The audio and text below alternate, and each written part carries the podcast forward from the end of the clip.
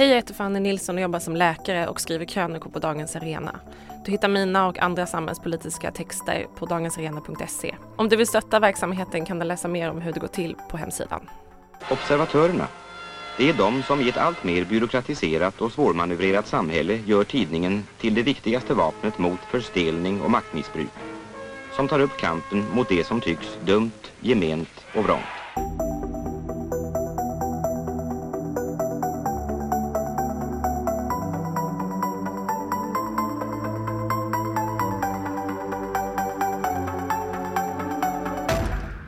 Varmt välkommen till ett nytt avsnitt av dagens Arenas intervjupodd. Det är jag som är Jonas Nordling och det är jag som rattar den här podden. Och varmt välkommen säger jag till dagens gäst, Pinar Aslan.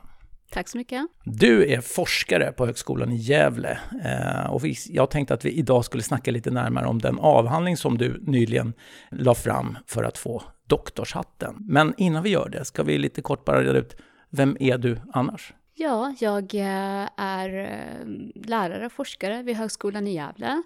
Eh, och jag har då skrivit på den här avhandlingen i ungefär fem år, kanske lite mer än så. Innan dess så läste jag sociologi, har en, hade en, masterexamen, magisterexamen i sociologi då. Bor i Uppsala, har ett barn. Mm, och var, var kommer du ifrån? Är Uppsala din liksom, ursprungsort? Då? Nej, jag har precis flyttat till Uppsala. Jag bodde i Bålänge innan dess och där har jag bott i stort sett hela min uppväxt. Ja, men då har vi lite klarare bild av vem du är som individ. Men det är ju i egenskap av forskare som vi är lite intresserade av att höra om vad du har sysslat med de senaste åren. Så berätta lite, vad handlade din avhandling om? Eh, jag har då tittat på individer som är födda i Sverige med två föräldrar födda i utomeuropeiska, icke-västerländska länder. Och jag har då tittat på de som deltar på arbetsmarknaden Majoriteten av eh, intervjupersonerna har, hade en universitetsutbildning och var anställda i jobb som motsvarade deras utbildning. Eh, så att i många, i, det av, i dessa avseenden då så kan de betraktas som gynnade. Men generellt sett då så har ju den tidigare forskningen visat att personer med bakgrund i icke-västerländska länder är missgynnade på arbetsmarknaden i jämförelse med barn till infödda. Så att jag vände lite grann på steken och ville titta på de som hade lyckats. Eh, och lite grann kring, eller jag var intresserad då främst av vilka influenser det var som hade påverkat deras eh, vägar in på arbetsmarknaden. Mm. Någon speciell anledning till att du gav dig på just det här? Då? Ja, det var väl kanske att det finns väldigt mycket eh, kunskap idag om exkluderande mekanismer för den här gruppen.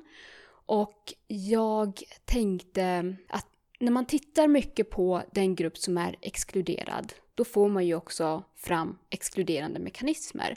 Men de allra flesta individer med bakgrund, med, med bakgrund i icke-västerländska länder, de deltar faktiskt på arbetsmarknaden. Eh, så att jag var intresserad av dem och tänkte att tittar man på dem så kanske man får fram andra mekanismer, inkluderande mekanismer. Mm. Eh, vi ska stanna upp lite med definitionen här bara, icke-västerländska länder, vad, vad, innebär det egentligen? Ja, det är då främst länder eh, utanför europeiska, de västerländska delarna av Europa och eh, utanför Nordamerika det är främst den definitionen som brukar användas när man säger eller det är den definitionen, det är den meningen man lägger i eh, begreppet icke-västerländska länder. Hur tog du an eh, själva det du ville undersöka? Jag eh, intervjuade då individer med bakgrund i utomeuropeiska icke-västerländska länder. Och då har jag satt mig ner med dem och pratat med dem i, ja, vissa, de allra flesta intervjuer pågick ungefär en och en halv timme. Um, den här, typen av, den här typen av metod använder man när det inte finns jättemycket kunskap om ett område. Då man då utvecklar, eh, då man då vill få fram kunskap som, som, det inte redan, som inte redan är etablerad inom forskningsfältet. När du då bestämmer för att metoden måste bli via intervjuer, hur många bestämmer sig för att man bör intervjua för att man ska kunna dra några slutsatser? Ehm, det är inte någonting man bestämmer på förhand. Eh, kvalitativa intervjuer, ehm, de genomför man inte på samma sätt som kvantitativ forskning, utan det man gör då är att man är ute efter ett varierat urval. Man vill ha ett så varierat urval som möjligt för att då kunna säga någonting om gruppen på en mer eh, allmän nivå. Eh, och de jag intervjuade var 21 personer, eh, 9 män, 12 kvinnor. Eh, och de kom från olika länder i, främst i Mellanöstern, kan jag säga. Eh, vilket är en väldigt viktig grupp, det är en växande grupp i Sverige. Men då tittar man på, då, de intervjuer jag intervju, de personer jag intervjuade, de eh, hade en väldigt varier, deras föräldrar hade en väldigt varierad bakgrund. En varierad social och ekonomisk bakgrund. En del hade föräldrar som var eh, utbildade och hade arbetat i Sverige. Andra hade föräldrar som var lågutbildade eh, eller inte hade någon utbildning alls, eh, som inte kunde läsa och skriva, som var långtidsarbetslösa och så vidare. Så att det var lite det som intresserade mig, det vill säga vad kan man säga om de här individernas vägar i relation till deras sociala och ekonomiska bakgrund. Hur hittar man dem? Ja, eh, jag använde mig från början av sociala medier för att komma åt de här personerna. Eh, men det gav inte ett så jättevarierat urval. Så att då publicerade vi en annons i Metro som inte finns längre. Men då fanns den ju och det är en gratis tidning så att den når ju ut till väldigt många.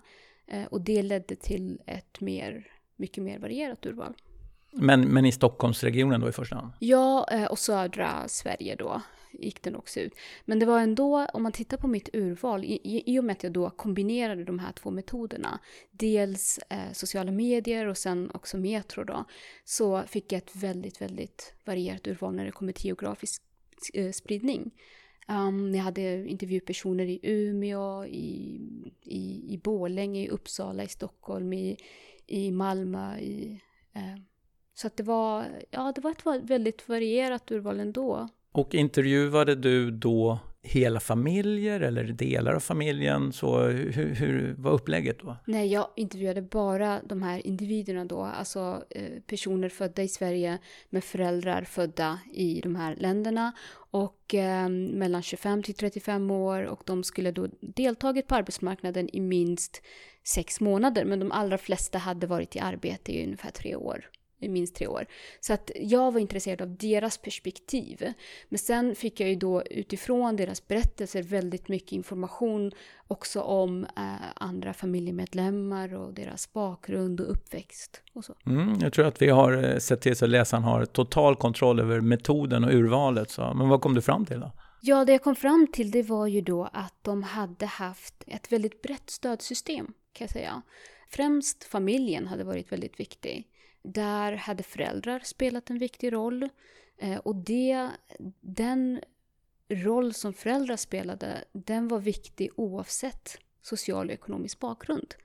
Men eh, den sociala och ekonomiska bakgrunden var viktig också i och med att den påverkade på olika sätt. Personer med föräldrar som då var utbildade och var i arbete och som utifrån deras egna beskrivningar då var lyckade. De hade ju påverkat sina barn på ett sätt så att um, de var en inspirationskälla. Um, det var, men migrationen spelade en väldigt viktig roll här. Så att de här individerna de tänkte sig att jo, men om mina föräldrar kunde lyckas trots alla svårigheter och hinder de har stött på i Sverige. De kom hit, kunde inte språket, var tvungna att um, få sin utbildning omvärderad, Eh, de mötte hinder och, och, och, kunde, eh, hade inga kontakter och så. Om de lyckades, då, då måste jag också kunna lyckas. Så det var den här motivationen och inspirationen man fick av att se sina föräldrar lyckas trots svårigheter och hinder. Sen fanns det ju väldigt många i urvalet som växte upp med föräldrar som sagt då var lågutbildade, hade, ja, var långtidsarbetslösa och, och socialt och ekonomiskt missgynnade, eh, om man säger så. Och de hade blivit influerade på ett annat sätt. Eh, de här individerna, de eh, hade en revanschlust. De uppvisade en revanschlust. Ehm, och det var något som deras föräldrar drev på väldigt mycket. Att, jo men nu har vi kommit till Sverige. Vi har inte kommit hit i onödan. Ni måste göra det värt det. Vi har fått, upp, vi har fått offra väldigt mycket när vi kom till Sverige. Vi eh, har fått börja om från början. Och det, det ska inte vara förgäves. Så att, och utbildning värderades väldigt högt. Och karriär värderades väldigt högt. Så att de hade väldigt höga förväntningar på sig från föräldrarna. Um, och det trots att man inte fick, eller det fanns inte möjligheter till praktiskt stöd från föräldrarna. Det kunde ju skapa en liten kollision då.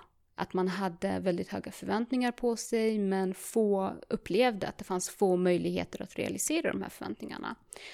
För de som hade syskon som redan hade genomgått den här resan eh, kunde man få praktiskt stöd därifrån. Syskonen kunde dela med sig av information, kunskap, metoder, tillvägagångssätt som man kunde använda sig av för att komma in på arbetsmarknaden eller ja, lyckas med utbildning. Men de som inte hade syskon, de, där spelade samhällsaktörer en väldigt viktig roll. Och för de här individerna, för de allra flesta, de var ju också uppväxta i segregerade områden där man inte hade mycket kontakter som eh, kunde bistå med information och, och eh, vägar, hjälp med väg in till arbetsmarknaden. Men då hade man stött på offentliga tjänstemän eh, alltså representanter för olika typer av myndigheter som hade varit där, eh, visat stöd och samhörighet och som hade kunnat eh, hjälpa en på olika sätt. Eh, bistå med information, viktig information och kunskap i relation till utbildning och arbete. Går det att beskriva med kort ordalag varför föräldrarna i det här fallet inte var förmögna att ge det här stödet? Ja, man kan ju tänka sig att eh, har man inte utbildning, talar man inte språket är man inte etablerad på arbetsmarknaden själv så ehm, har man inte rätt information och kunskap som är viktig. vi har en allt tuffare arbetsmarknad idag. Idag är det inte så lätt att komma in på arbetsmarknaden. Man ska, kontakter är väldigt viktiga. Det är en väldigt informationsintensiv arbetsmarknad. Och då, eh, det stöd man kan få av familjen är väldigt viktigt. Så att de här föräldrarna, de kunde inte hjälpa sina barn med läxor. De kunde inte hjälpa dem att skriva ett CV. De visste inte hur man skulle förbereda dem inför en jobbintervju. Men det som kännetecknade då de här intervjupersonerna i studien är att de alla då hade lyckats på arbetsmarknaden så tillvida att de hade skaffat sig jobb och trygghet eh, i, i det svenska samhället. Eh, men eh, jag antar att det var långt ifrån en, en och samma linje i hur man hade hittat den här tryggheten och vilka jobb man hade valt. Så. Ja, precis. Det familjen kunde bistå med, det var ju motivation. Eh, de fick en väldigt stark drivkraft hemifrån att lyckas trots hinder. Men sen när man väl kom dit så fanns det ju hinder. Eh, och hur man tog sig över de här hindren, det berodde väldigt mycket på eh, individerna i fråga och hur de, ja, de strategier som de då använde sig utav. En del, och det, jag kan säga att det hörde också väldigt mycket ihop med arbetsmarknadsvillkor som också påverkar unga generellt och inte bara de med utländsk bakgrund. Um, men de här individerna de hade då en utländsk bakgrund och jag kan säga att de förväntade sig väldigt mycket svårigheter och hinder och därför också bäddade för det på något sätt. Um, diskriminering var någonting som de hade upplevt och visste att det här kan komma att påverka um, och som de också hade hört andra berätta om. Så att det var en sak som påverkade vilka strategier de utvecklade. Ehm, en vanlig strategi var att man sökte sig till arbeten där det fanns en efterfrågan på tvärkulturell kompetens. Vad skulle det kunna vara? Ja, där man till exempel arbetade med klienter med invandrarbakgrund och där det behövdes någon som kunde förstå sig på eh, de här klienterna. Och det är inte alltid, Själva begreppet tvärkulturell kompetens, den är lite diffus. Det, det, är inte alltid man vet vad som riktigt, vad, vad det riktigt innebär. Och det visste inte de här personerna heller alltid, men, men likväl så visste de att eh, när de kom in där så utgick man, utgick rekryteraren ifrån att det här är en person med tvärkulturell kompetens. Mm, och det var någonting som man då, det var en strategi man kunde använda sig utav, att man tog sig in på, i branscher och, och arbeten som var etniskt profilerade och där man sökte efter den här typen av kompetens. En annan strategi var att man att man började i en position där man egentligen inte ville vara, eller ett jobb där man egentligen inte vara, ville vara och tänkte att nu arbetar jag mig uppåt tills jag hamnar där jag vill, dit jag vill uppnå. Ehm, eller att man sökte sig till branscher där man visste att det skulle vara lättare att komma in. Där man visste att det fanns en eh, brist på personal eller om vi stannar med det här första då, eh, som du noterade, att man hamnar i, i roller där man har sin kulturella bakgrund som en fördel, eller en, man blir närmast inkvoterad nästan på grund av den. Då. Vad, vad finns det för nackdelar med att hamna i sådana roller? Ja, jag tänker mig att nackdelen är för det första att det kan uppstå situationer där man förväntas veta saker som man kanske inte vet. Att den här tvärkulturella kompetensen, i och med att begreppet är så diffust, så är det svårt att veta, har jag verkligen den? Och nu har jag hamnat i en situation där jag förväntas veta hur jag ska agera, men jag vet inte hur jag ska agera. Um, det var någon intervjuperson, det var i en av intervjuerna som någon nämnde att jo men jag eh, förväntades kunna ett språk som jag inte kunde. Eh, för jag var ju inte från det landet. um, så sådana situationer kan ju uppstå, det är ju negativt. Um, sen tänker jag att kanske, man kan också tänka sig att det här leder till någon typ av segmenterad arbetsmarknad. Om det här är så pass vanligt då att man får jobb i branscher som är etniskt profilerade, etniskt nischade. Vad kan det innebära i ett större perspektiv? Att man då främst är anställd i sådana yrken. Det är inte någonting jag har tittat på, alltså, i vilken stor utsträckning det förekommer. Men, men det är värt att, um, att ställa sig de frågorna, tänker jag. Och sen har vi den andra gruppen då som valde att börja långt ner på stegen och jobba sig upp i någon sorts underdog-perspektiv. Det blir väl också att man identifierar sig då just som en underdog och att man har allting emot sig egentligen? Ja, eh, att man är inställd på svårigheter i alla fall. Och att man eh, bestämmer sig för att hantera dem på ett visst sätt, tänker jag. Och det kan ju också gälla unga utan utländsk bakgrund, alltså unga med infödd bakgrund. Eh, som, som växer upp i socialt och ekonomiskt missgynnade förhållanden. Men jag tänker att det som är viktigt för de, de personerna, eller det som visade sig vara viktigt, det var ju främst deras drivkraft. Och deras eh, förmåga till deras uthållighet. Att man vägrade ge upp, eh, trots att man mötte svårigheter och hinder. Och den drivkraften för de här individerna, det kom ju främst från familjen att man hade en så pass stark eh, längtan efter att nå en viss plats eller position att man då vägrade ge upp. Men jag tänker att har man inte praktiska möjligheter också, eh, det stöd som de här individerna fick från andra samhällsaktörer, då kanske det inte är så lätt att vara så uthållig. Då är det kanske lättare att faktiskt ge upp. Så att det här, det här samspelet mellan olika influenser var så himla viktigt. Dels personliga egenskaper som uthållighet, resiliens, att man vägrade upp och så. Men sen också det här breda stödsystemet som de hade runt omkring sig. I avhandlingen trycker jag väldigt mycket på det. Att det är just samspelet som leder till att de, just de här har lyckats. Det är klart att till viss del så har det alltid varit så att man börjar på en låg nivå och jobbar sig uppåt i de flesta företag oavsett vilken bakgrund man har. Men jag utgår från att här handlar det om att man börjar kanske på nivåer som är under det man egentligen ens är utbildad till. Så. Ja, precis. Att man då går in i arbeten och positioner som inte motsvarar ens utbildningsbakgrund och kompetens. Men sen då arbeta sig uppåt tills man hamnar där man egentligen ska vara. Och sen har vi den här tredje gruppen då som väljer istället branscher där man, eh, där man är efterfrågad oavsett sin bakgrund egentligen. Vad, vad, vad kännetecknar det? det? Pratar vi om, är det de här så kallade enkla jobben som alla pratar om? Eller vad är det för typ av branscher? Nej, utan det kunde vara branscher där det finns en efterfrågan på personal helt enkelt. Lärare i utsatta områden till exempel. Där eh, det var ett par intervjupersoner som menade att jo men där är det jätteenkelt att få jobb. För det är inte många som vill jobba där. Så. Plus att den tvärkulturella eh, kvoten också fylls i kanske i dubbel bemärkelse. Ja men precis, mm. precis så ja. Eh, så att man eh, tog hänsyn till de här olika faktorerna. Så att arbetsmarknadsvillkor påverkade hur man sökte jobb och hur man tänkte när man sökte jobb.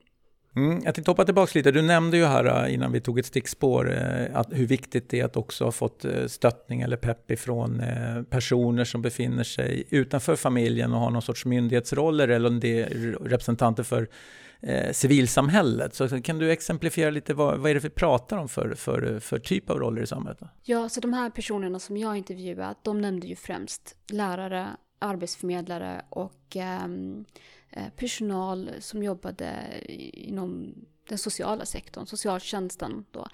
Um, och det här kunde, det, det, det, kunde röra sig om möten som hade inträffat långt tillbaka i tiden. Alltså redan när man var i grundskoleåldern.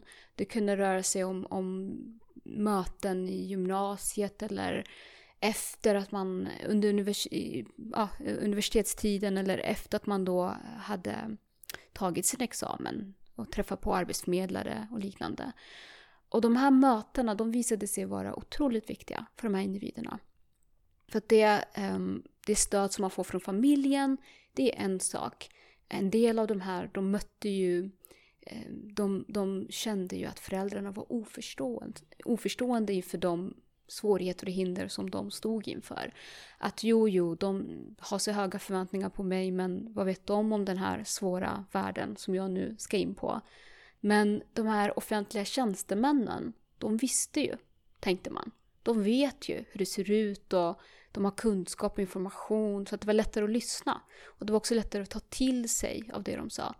Men för att det skulle ske då behövdes också någon typ av stöd och samhörighet i relationen. Så att en av de här influenserna som, som jag visar på som kom från de här tjänstemännen, det var ju att man lyckades forma någon sorts eh, connection, att det fanns någon typ av samhörighet mellan dem.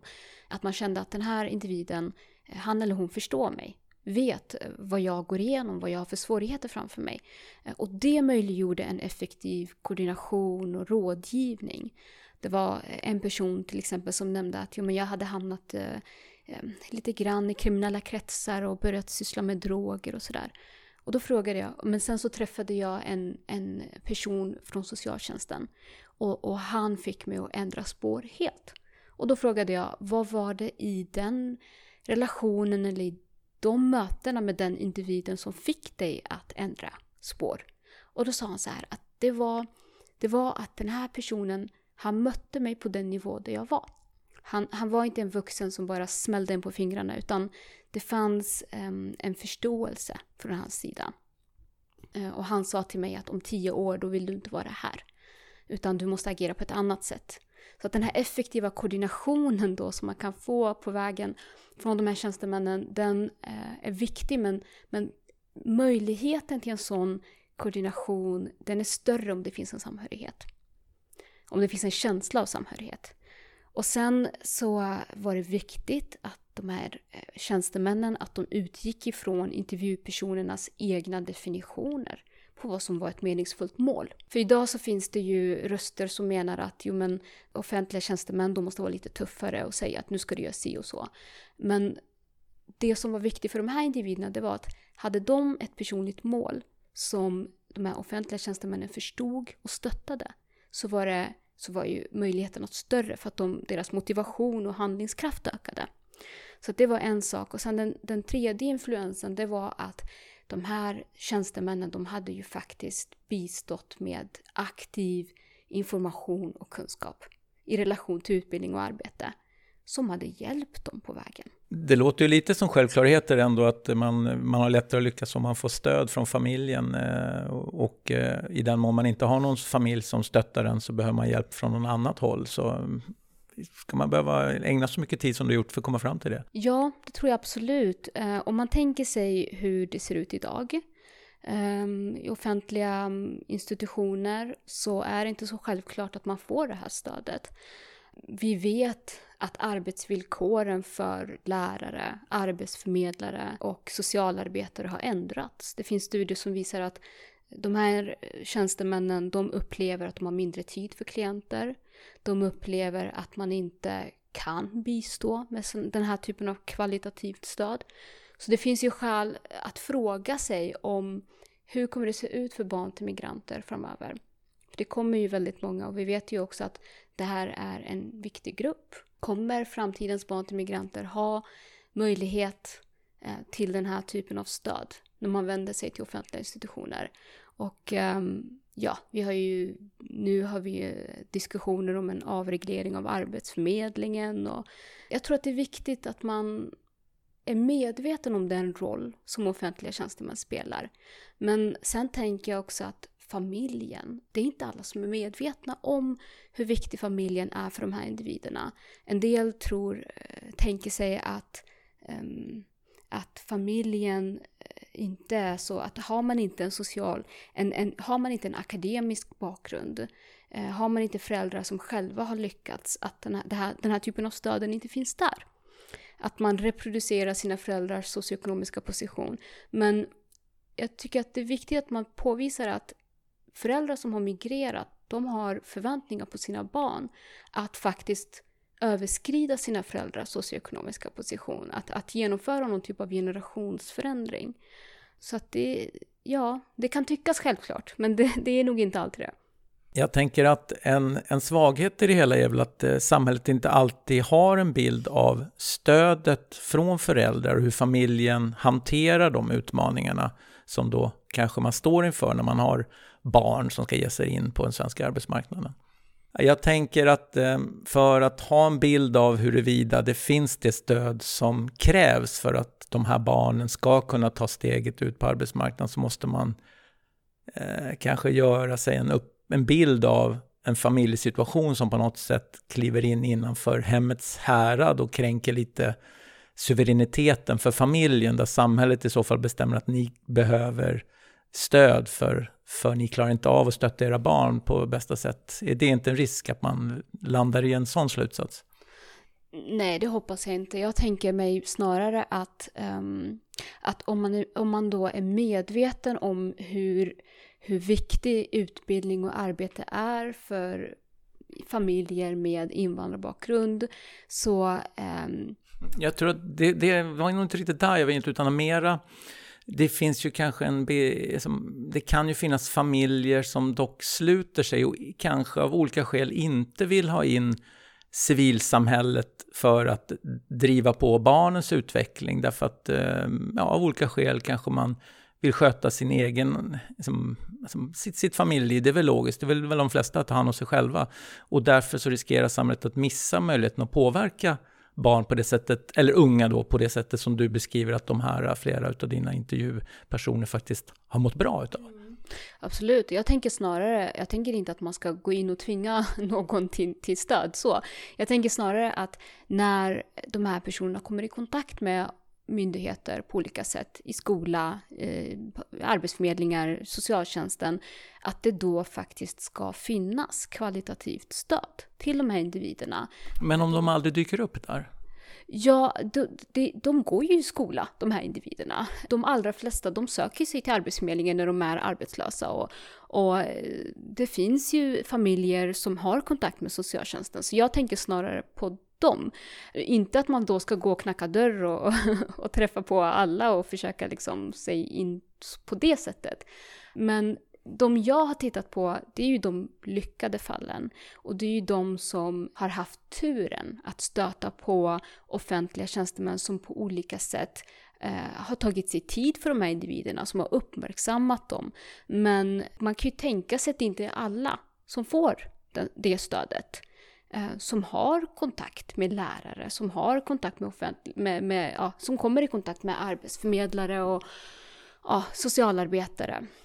Och vi vet också att det finns, det finns ju studier som visar att de här tjänstemännen, de får allt tuffare arbetsvillkor. De får mindre tid för klienter, mer administrativ börda och upplever inte att de, att de alltid kan ge kvalitativt stöd till sina klienter.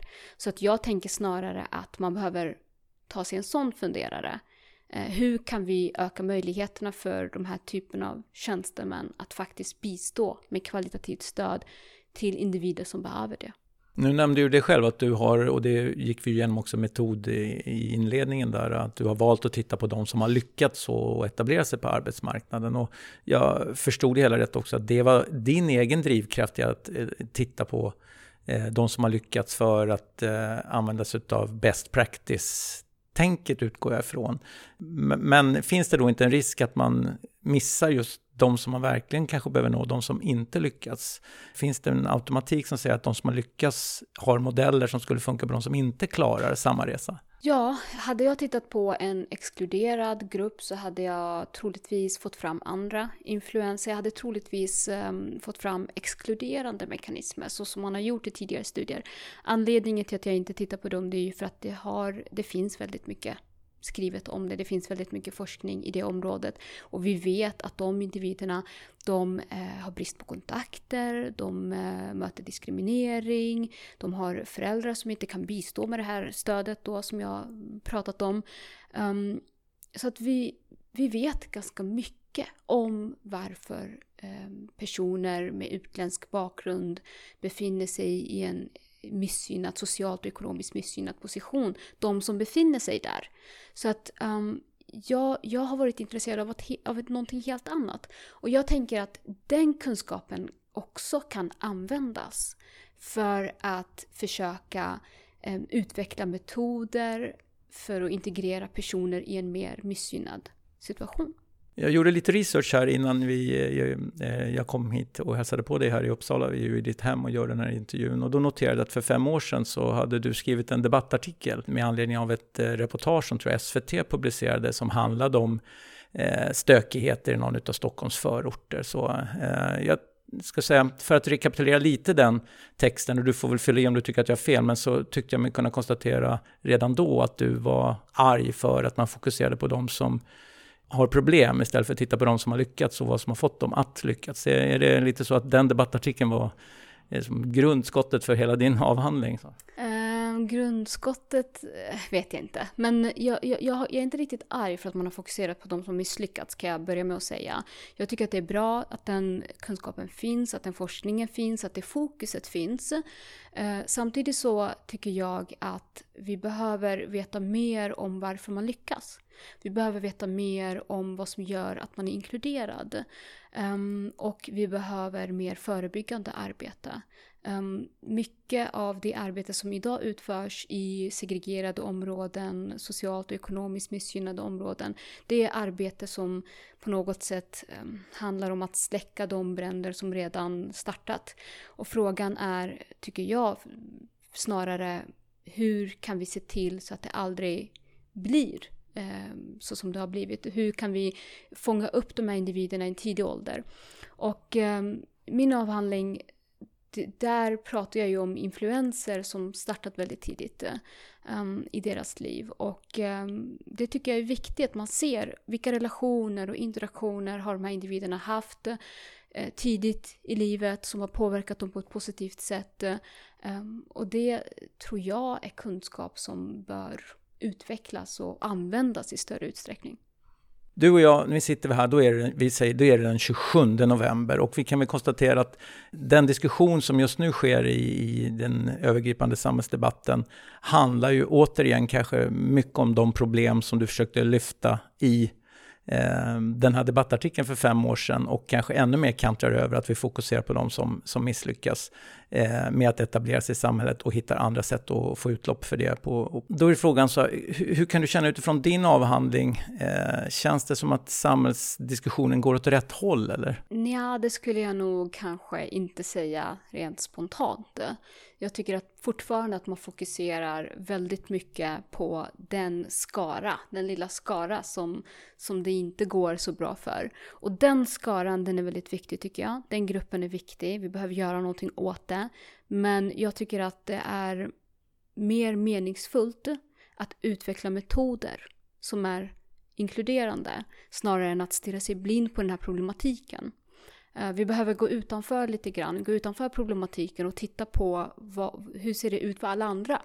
Den här stora gruppen som deltar på arbetsmarknaden, eh, trots att de har mött hinder och svårigheter och trots att de har haft föräldrar som, som har varit socialt och ekonomiskt utsatta och missgynnade. Hur, hur har det gått för dem och varför har det gått bra för dem? Jag tycker att den kunskapen kan användas på ett mycket bättre sätt eh, i um, socialtjänsten, i skolor, i, i, olika typer av myndigheter som möter de här individerna. Så att, och, och samhällsdebatten är också väldigt skev på något sätt. Man fokuserar väldigt mycket på exkluderande mekanismer. Um, och när man gör det så tar man inte in den här, det här inkluderande perspektivet. Um, jag tycker ju man ska fokusera på social exkludering men när man gör det så måste man ta in ett inkluderande perspektiv för att nå någonstans. De punkter som du lyfter upp som viktiga, de är ju tämligen nedprioriterade och vi kan ju bara konstatera när statsministern försökte problematisera läget i, i vissa utsatta områden så framställs han som eh, en, en riktig, eh, vad ska jag säga, att han inte skulle ha kontroll över eh, Sverige och ha noll koll på samhällsutveckling och sådana saker. Hur kan du då känna, vad är samhällsdebatten i, i, liksom i det perspektivet? Har du några reflektioner kring det? Jag tycker att samhällsdebatten är Ja, samhällsdebatten fokuserar på den här gruppen på ett väldigt statiskt sätt kan jag tycka. Um, kultur till exempel. När man pratar kultur och migranter och barn till migranter då talar man på, på, om kultur på ett sätt som om den skulle vara statisk. Um, man, I avhandlingen så visar jag att, att kultur är något väldigt dynamiskt i de här familjerna. Kulturen för migranter, de här föräldrarna då som har migrerat, den ser inte ut utifrån barnets perspektiv, den ser inte ut som den gjorde, den ser inte ut nu som den gjorde för ungefär 15 år sedan när de kom eller 20 år sedan när de kom. Och den ser absolut inte ut för barn till migranter på samma sätt som den gör för deras föräldrar. Det finns generationsöverskridande förändringar. Och de här individerna, de menar att deras föräldrar, de vidkänner de här förändringarna och de uppmuntrar dem, för de har ju en önskan om att barnen ska förverkliga sina yrkesambitioner och för att göra det så inser man att genusnormer till exempel behöver förändras. Det här är sånt som inte får plats i samhällsdebatten eller som inte har, man har inte fokuserat på det så mycket. Att bara över en generation så sker omfattande förändringar när det kommer till genus, arbete, utbildning. Vad skulle det kunna vara? Ett exempel just eh, hur genusnormen har förändrats i dina exempel? Ja, man, eh, relationen mellan arbete, hur man kombinerar arbete och familj till exempel, mellan kvinnor och män. Bara det eh, förändrades väldigt mycket för de här personerna i relation till hur eh, många av deras föräldrar hade haft det. Och de, de förändringarna det hade deras föräldrar uppmuntrat. Eh, både sina döttrar och söner att nej men ni, ni ska ju inte leva som vi har gjort för ni har inte, ni har inte de eh, villkor vi har haft. Ni lever inte under samma villkor, ni har inte samma möjligheter och hinder utan man såg inte sig som tillhörande samma sociala grupp helt enkelt. Och det påverkade väldigt mycket. Du pratar ju en del om, naturligtvis har vi pratat mycket om behovet av stöd och stöttning och, och, och, sätta mål hemifrån och stöttning från civilsamhället i stort. Men du nämnde ju också att de, i princip alla av dem du har intervjuat hade ett, någon form av Eh, bild av de utmaningar som väntade, nästan en sorts stigma utifrån deras eh, liksom, roll som, som migrantbarn, att det skulle vara tufft att etablera sig. Finns det någonting som man kan ringa in att brottas med den förutfattade bilden, att det här är, det här är den ofrånkomliga utmaning jag kommer ställas inför? Ja, eh, de hade ju nästan alla mina intervjupersoner de eh, var ju tvungna att förhålla sig till sin etniska bakgrund på ett väldigt uh, medvetet sätt. Och jag tänker att... Men jag tänker i en situation när i princip alltså 15 procent av Sveriges befolkning har ju utländsk härkomst, liksom att man borde komma förbi den känslan nästan. Uh, nej, utan de här individerna, de var ju som sagt tvungna att förhålla sig till det. Vi vet ju att um, diskriminering förekommer på arbetsmarknaden trots att, som du säger, att det blir att det är mycket vanligare med personer med utländsk bakgrund. Um, studier visar att när, när de söker jobb så har man ett utländskt namn eller ett icke, icke-västerländskt klingande namn så är det svårare att bli kallad på intervju. Eller man blir kallad på intervju mer sällan. Och eh, det var någonting som de var väldigt medvetna om. Det är någonting som man också behöver ta hänsyn till, tänker jag. Att det är svårt att komma in på arbetsmarknaden som ung och oerfaren, även om man inte har en utländsk bakgrund. Men att sen till råga på det också ha en utländsk bakgrund, det blir någon sorts dubbel nackdel. Mm. Om vi ska summera då, din avhandling kan vi prata om i timmar, eh, helt klart, du har ägnat en, flera år åt den. Men, men eh, eh, om vi ändå ska sammanfatta, vad är vad är det budskap som du skulle vilja förmedla till, till lyssnarna i, utifrån vad du faktiskt har forskat kring? Ja, eh, det skulle i så fall vara budskap åt olika håll, eller flera olika budskap. Eh, ett budskap till personer med utländsk bakgrund skulle vara att inte ge upp trots att man möter på, man stöter på hinder och, och utmaningar. För de här individerna var ju väldigt, väldigt bestämda att lyckas, men de hade ju inte en lätt väg. De hade ju ändå mött svårigheter och hinder. Ett budskap till personer som jobbar i olika typer av myndigheter skulle vara att faktiskt ta sig tid att eh, uppmärksamma de här individerna, att eh, bistå med eh, stöd i den mån det går. Ehm, I mer socialpolitiska sammanhang skulle budskapet vara att öka möjligheter för att kompensera för den brist på resurser som finns i många invandrarfamiljer. Säger alltså Pinar Aslan som är dagens gäst i vår intervjupodd eh, där vi har pratat om hennes forskning kring hur det har gått för, eller rättare sagt hur eh, migrantbarn som har lyckats på arbetsmarknaden har gjort det, eh, har gjort den resan. Pinar, det börjar bli dags att runda av. Vem borde jag träffa i nästa avsnitt? Oj, vad svårt.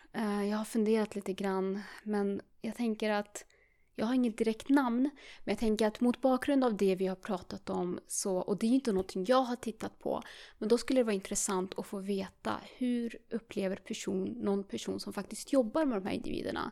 Hur upplever de sina arbetsvillkor och möjligheter att bistå med stöd? Det är alltså någon inom socialtjänst, arbetsförmedling eller lärare? Då, ja, men precis. Pinar, stort tack för tipset och stort tack för att jag fick komma hem till dig här och stjäla lite av din tid. Mm, tack själv.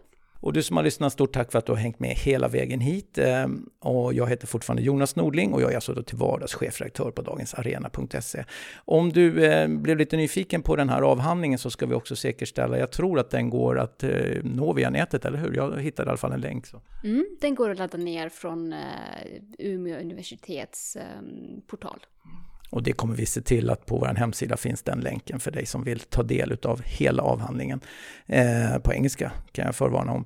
Eh, med det sagt, eh, jag hoppas också att du fortsätter följa oss på nätet som jag sagt tidigare, att du prenumererar på vårt nyhetsbrev och framförallt att du inte missar alla våra poddar. Vi har ju den här intervjupodden, sen har vi också en panelpodd. Senaste avsnittet handlade för övrigt om hur vi ska få bostadspolitiken att samverka med eh, kampen mot gängkriminaliteten. Det var också ett intressant ämne i närliggande härad av detta.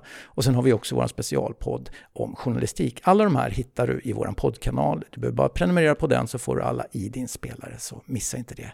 Med det sagt, tills vi hörs igen, ha det bra och ta hand om dig. Hej då!